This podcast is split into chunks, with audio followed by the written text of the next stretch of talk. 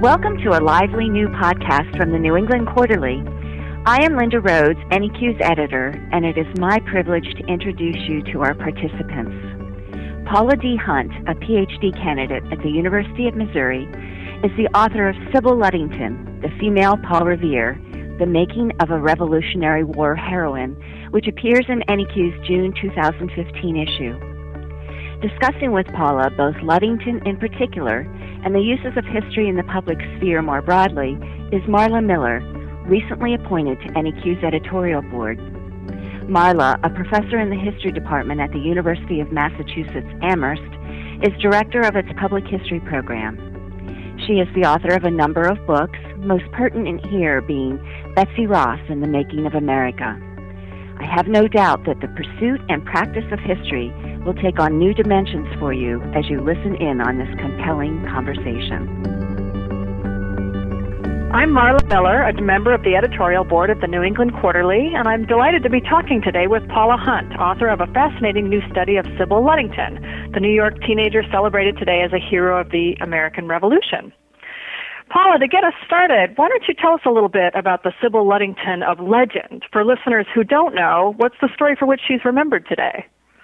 Well, Sybil Ludington had just turned 16 years old in April 1777, and she lived with her family in kind of upstate New York, that what is now in Dutchess and Putnam County. Her father was a colonel of the local militia, and one night, an exhausted messenger on horseback rides up to Colonel Ludington's home, gets off, collapses, and says, The British are marching on Danbury. You must muster your men. And Colonel Ludington turns to his 16 year old daughter, Sybil, and he says, Sybil, go muster my men. So she gets on her horse Star. She goes and she gathers all the colonel's men. They march off to Danbury, which is about 20 miles away. And the British were headed there because there was a supply and a munitions depot. Uh, unfortunately, the Americans didn't get there in time, and Danbury burned to the ground. But this legend of Sybil Ludington as having you know, taken on this task as a young girl in the dark of night was so significant that actually George Washington even personally thanked her for her ride and her endeavor. So, how did those events come down to us in history? Did people talk about them at the time, or is this a story that gained traction after the revolution had ended? Her story of her ride first appears in a history of New York and the Revolution by Martha J. Lamb, which was published in the 1880s. And it's actually a very small part of a story about her father, who was a significant figure. Then it kind of dies down and it resurfaces again in 1907 when a second book about Colonel Ludington himself was published, and it was published by his grandchildren. And it basically tells the story of this heroic militiaman. And the stories that had appeared earlier in the Lamb book also start to reappear in the Willis Fletcher Johnson book published in 1907. And this 1907 seemed to be the springboard for more stories appearing about her, particularly in that area of New York and Dutchess and Putnam counties. And from there, it spread this seems like the kind of story that would appeal to the Daughters of the American Revolution. Did they get involved at any point? Daughters of the American Revolution got involved in this particular story around the late 1920s. There was a sesquicentennial celebration in New York State, and one of the things that was decided to do was that they wanted to really celebrate and pump up New York State's role in the revolution. Not that it didn't have one, but when we think of New York and the revolution, we think of the Battle of Brooklyn and some unfortunate events that happened. They're looking for events that are celebratory and heroic. And a state committee let constituencies and local areas decide what they wanted to celebrate. And the DAR got involved in this very early and the local chapter, the Enoch Crosby chapter, which had only been established in 1926, decided that it wanted to install road markers. And this was in the 1920s, 1930s. This was a very popular, very rather inexpensive way to celebrate local events.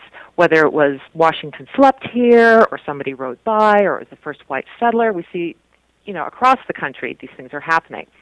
So what the DAR decided to do was they decided that they were going to celebrate the places where Colonel Ludington mustered his men and they practiced marching, as well as they were going to celebrate the route that Sybil Ludington took around the countryside. And this is a very important um, step in Sybil Ludington's story because these road markers have really become evidence of her story. And what seems to have happened was that these organizers they looked at the roster of Colonel Ludington's men and they looked at a contemporary map from the colonial days. And it seems that they matched the names to the map and that is how this particular route was set out and it happens to be about 40 miles long. Ever since then in the 1930s Sybil Ludington has ridden 40 miles. One of the things that I think is so interesting about your work is just that kind of genealogical approach to the little factual elements that entered her story over time. It's sort of this process of accretion where little details get introduced by different authors and in time accumulate to this story.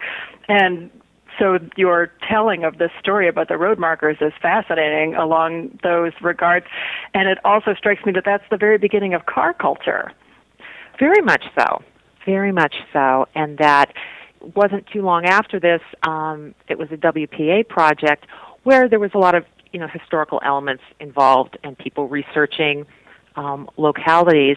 And it was about 1937 that this book on historic Dutchess County came out, and it talked about these road markers, but it never mentioned Colonel Ludington. It only mentioned his the daughter of a colonel, Sybil Ludington. And so very shortly after the installation of these markers, we kind of see Colonel Ludington starting to recede into the background and Sybil starting to move ahead and really capture people's imagination. It's interesting how his story is sort of set aside as hers becomes more interesting to audiences. And I wonder, one of the things that I learned from your research is how she became of interest during the Cold War. And we, we don't usually think about how people during that era looked back at the revolution, but why do you think they were so interested in her?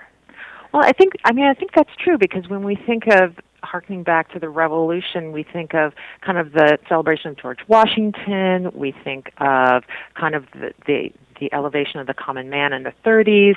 We see all you know the um, bond posters and advertising in the World War II. But actually, Sybil Ludington really starts to make her uphill climb in the 50s, and I think it had to do with this kind of belief in a return to normalcy in the 1950s, and we kind of forget that this is a generation that had double whammies of the Depression and World War II. And it, you know, it's partly demographic. And there was also this fear of communism. We just dropped a couple bombs. And there was something, I think, very reassuring in this teenager who, when her father turned to her and said, Sybil, go rester my men, you know, she didn't do a James Dean and say, You're tearing me apart. She said, Yes, I'll get on my horse and I'll get going. We see in the local area, we see her connected to nature. She rode by this tree and this oak tree, which has these very historical meanings in our history. So I think when you contrast her as a counterpoint to comic books, juvenile delinquents, Elvis Presley, here was truly a young woman we could look up to and we could show our teenagers this is the kind of person that we want to be.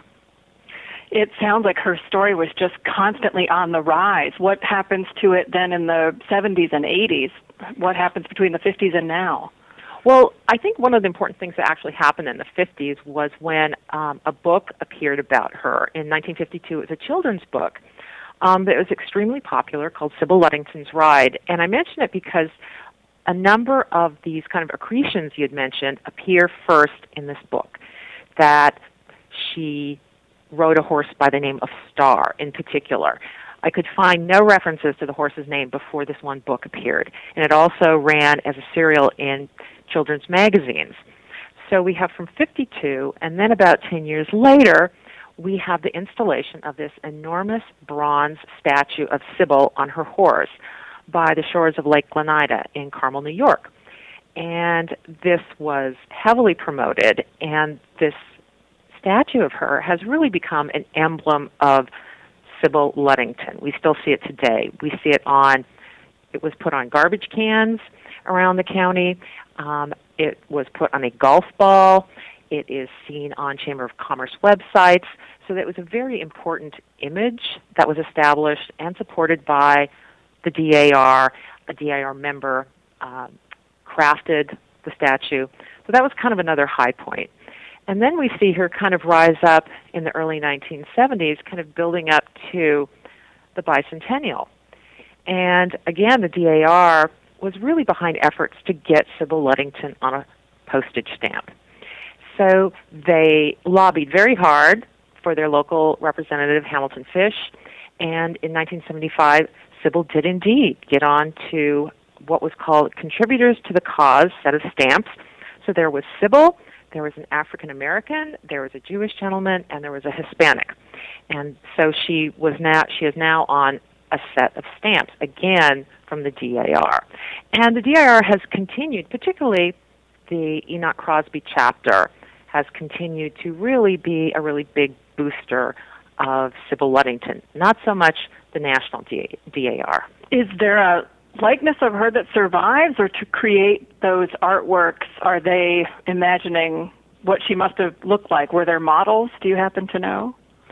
Um, I don't know of any image of her. I mean, one of the really fascinating elements of her story is how very little exists. Um, we know she's buried, there's a headstone. There are some um, contemporary documents of her when she lived up in Catskill, New York. We also have the, in about 1838, she applied for a widow's pension because her husband had been in the Connecticut Army and it had been turned down. So, really, we are looking at a handful of primary source documents. So, we don't know what she looked like. Interestingly enough, there is a contemporary silhouette of her father hmm. that does exist. So much of this story, of course, reminds me of Betsy Ross, who's a yes. figure near and dear to my heart. And I would be interested in hearing you reflect some on those two stories about stories. Betsy Ross, as you know, had her sort of heroic moment as a figure in American popular culture at the turn of the 20th century, and I feel like her trajectory has kind of been downhill ever since the say 1920s or 30s maybe. But it seems like Sybil Ludington is on a very different path in terms of her place in American culture. I, w- I wonder if you could juxtapose those two. Well, I think they're very, very similar in that they are not just that they're women, but that their stories came out of narratives from families, which is how we how I think the Sybil Ludington came, and that they were they were women, but they had lives outside of who they were as historic figures, which I think is interesting because if you look at Sybil Ludington, who is a bit of an entrepreneur, she has a tavern, she takes out loans. You have Betsy Ross, who was a businesswoman who had her, you know, in this artisan tradition.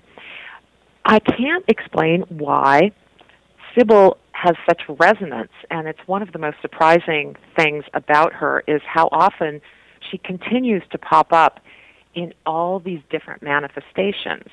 I think that there's something about ordinary people who step up and support a cause greater than themselves, that they aren't heroes, is really attractive to Americans. Mm.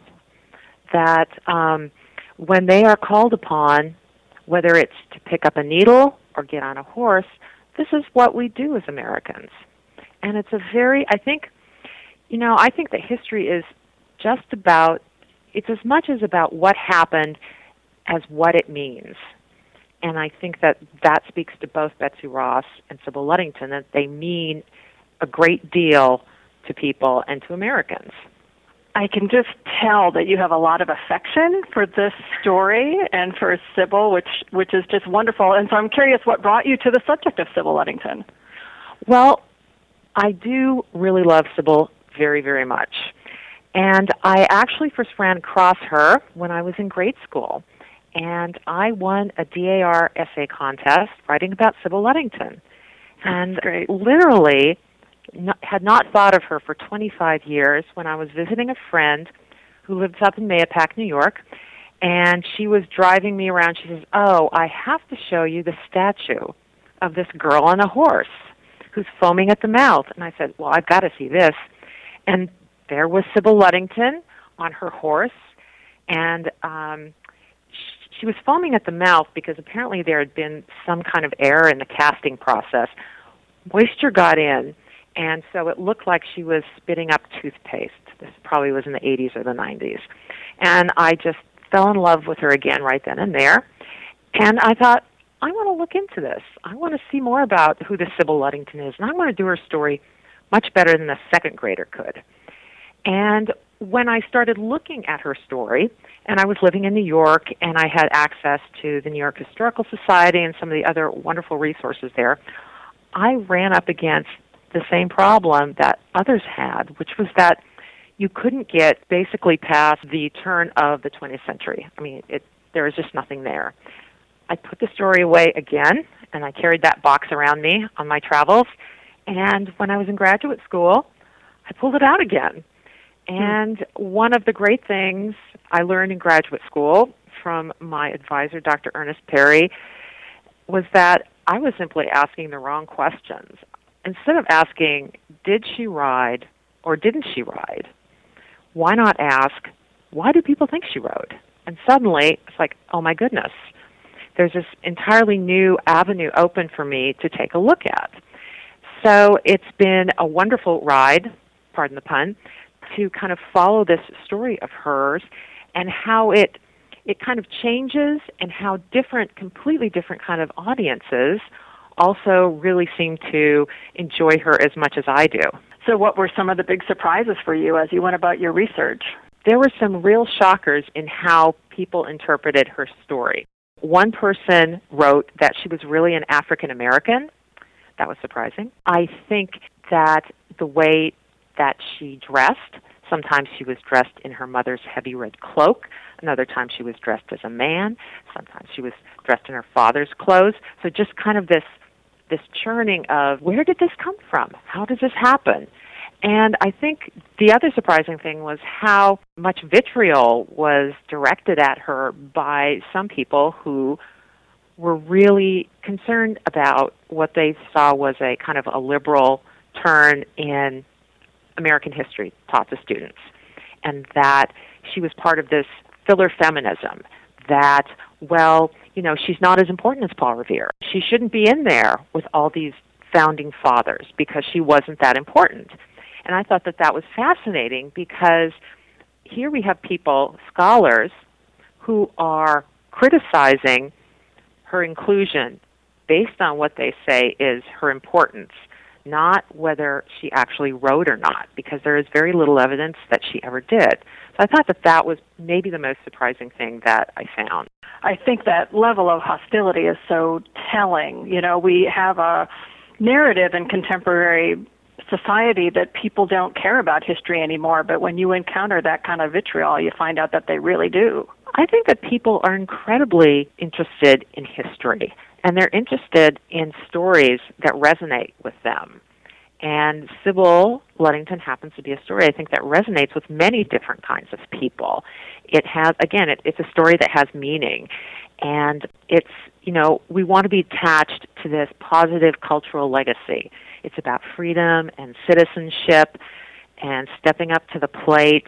We want to be associated with that. And I think that she represents that to many people. So you're actually a student in a journalism program rather than a history department.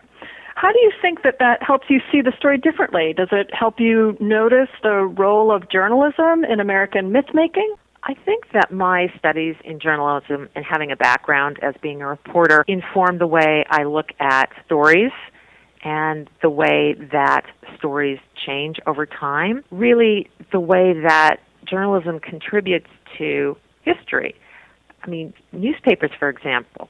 Historians use newspapers as sources all the time. I look at a newspaper and say, okay, it's a source, but what else do I know about how it was produced and how it produced and who produced it?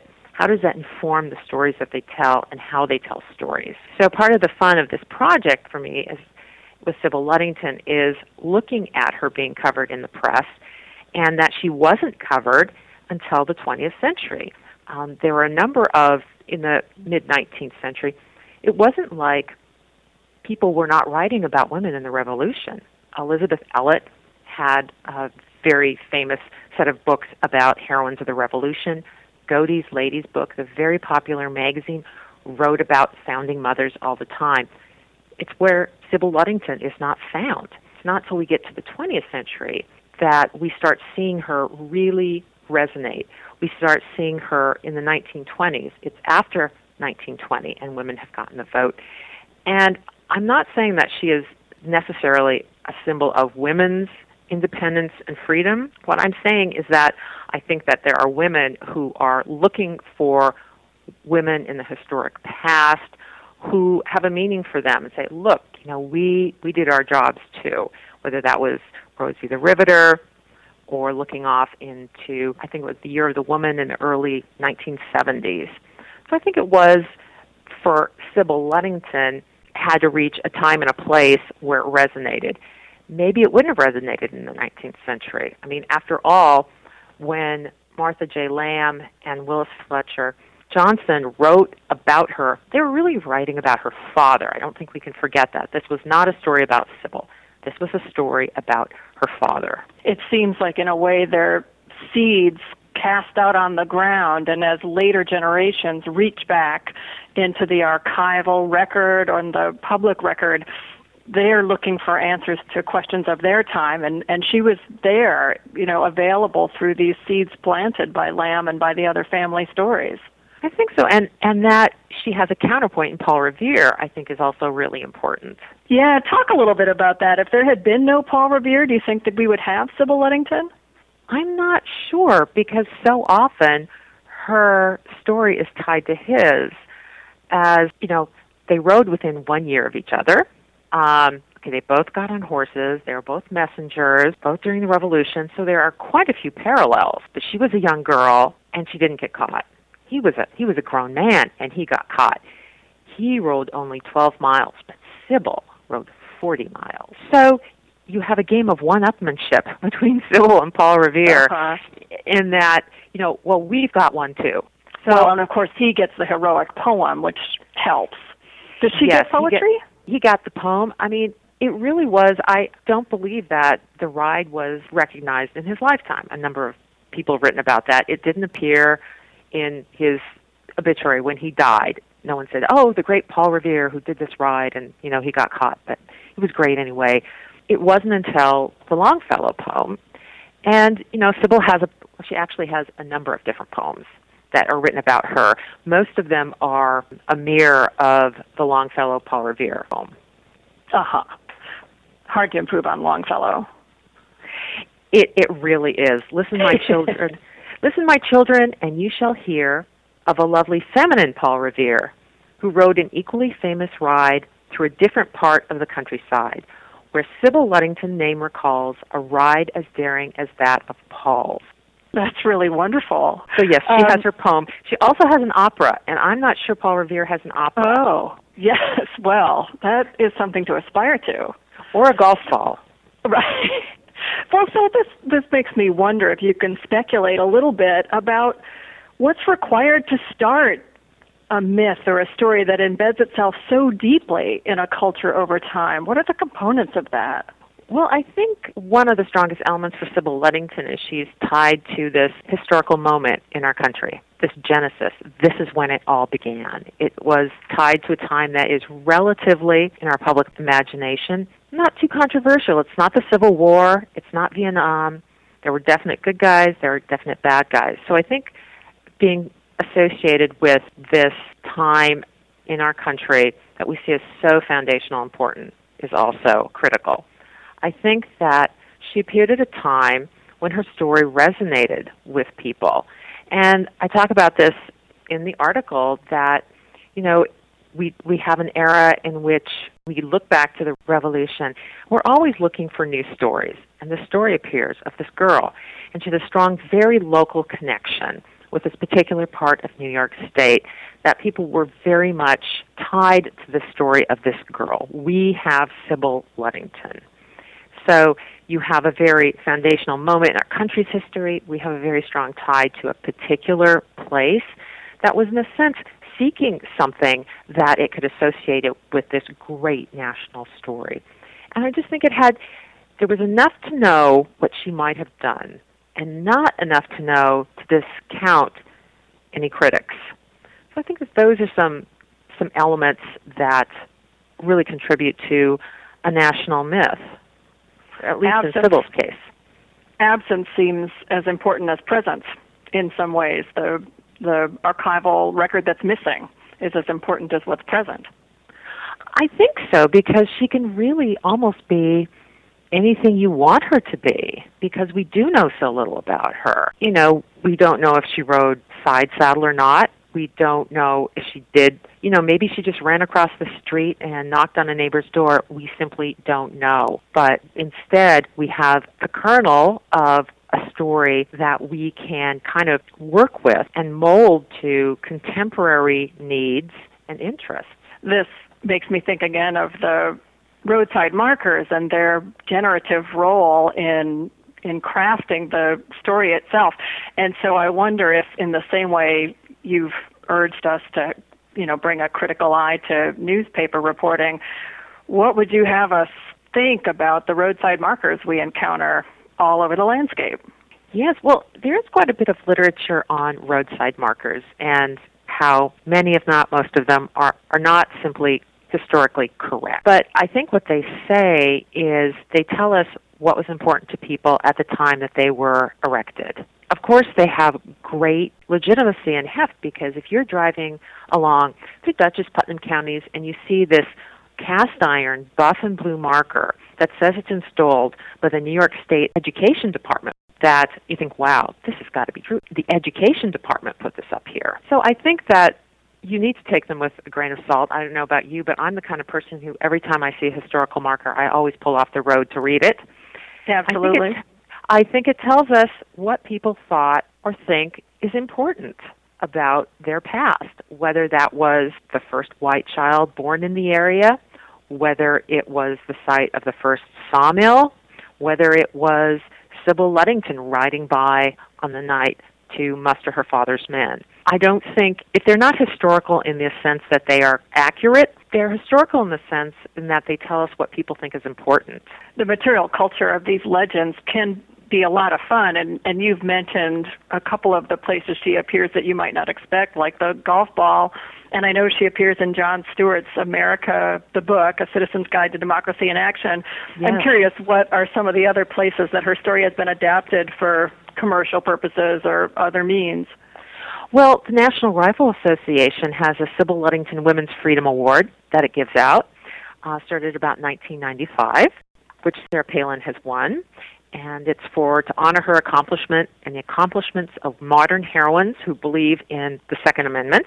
That is one way in which I think her symbolism has been used. I mean, there's also a National Organization of Women in Connecticut had a Sybil Ludington Freedom Award that you know linked her to this person that was for a young woman. She could look up to Sybil Ludington. There was uh, I don't know I don't know where to start. I mean, there's um, you can go on YouTube and look up drunk history, and there is a a drunk history episode of Sybil Ludington. yes, we'll have to include that link in yes. uh, in the podcast materials. Well, we've um, we really appreciate you giving us so much of your time today. And, and before we close, I just wonder if you could talk a little bit about what you're working on now. I am finishing up my dissertation and it is on the publishing enterprise of the American Anti Slavery Society from 1833 to 1840. And I'm really looking at this group as a publishing concern and what they went through, their practices and their procedures in really running a publishing enterprise that put out millions of pieces of literature in a seven year period. And so, again, this is kind of me looking at it as a journalism saying, wait a minute, these people are writing about editing, they're writing about proofing, they're running to the printers. I think they're publishers. Interesting. So, a thicker archival record this time. Yes, it is, but not thick enough. never, it's never thick enough, Never. I know. Well, Paula, thanks so much. It's a fascinating project, and I've really enjoyed talking with you about it. Oh, thank you so much, Marla. Thank you for listening to this podcast, which was brought to you by the New England Quarterly. To read more about Sybil Ludington or to meet more of New England's fascinating characters, subscribe to the New England Quarterly for 20% off. Visit mitpressjournals.org slash NEQ and enter the discount code TNEQEP25, that's TNEQEP25 at checkout.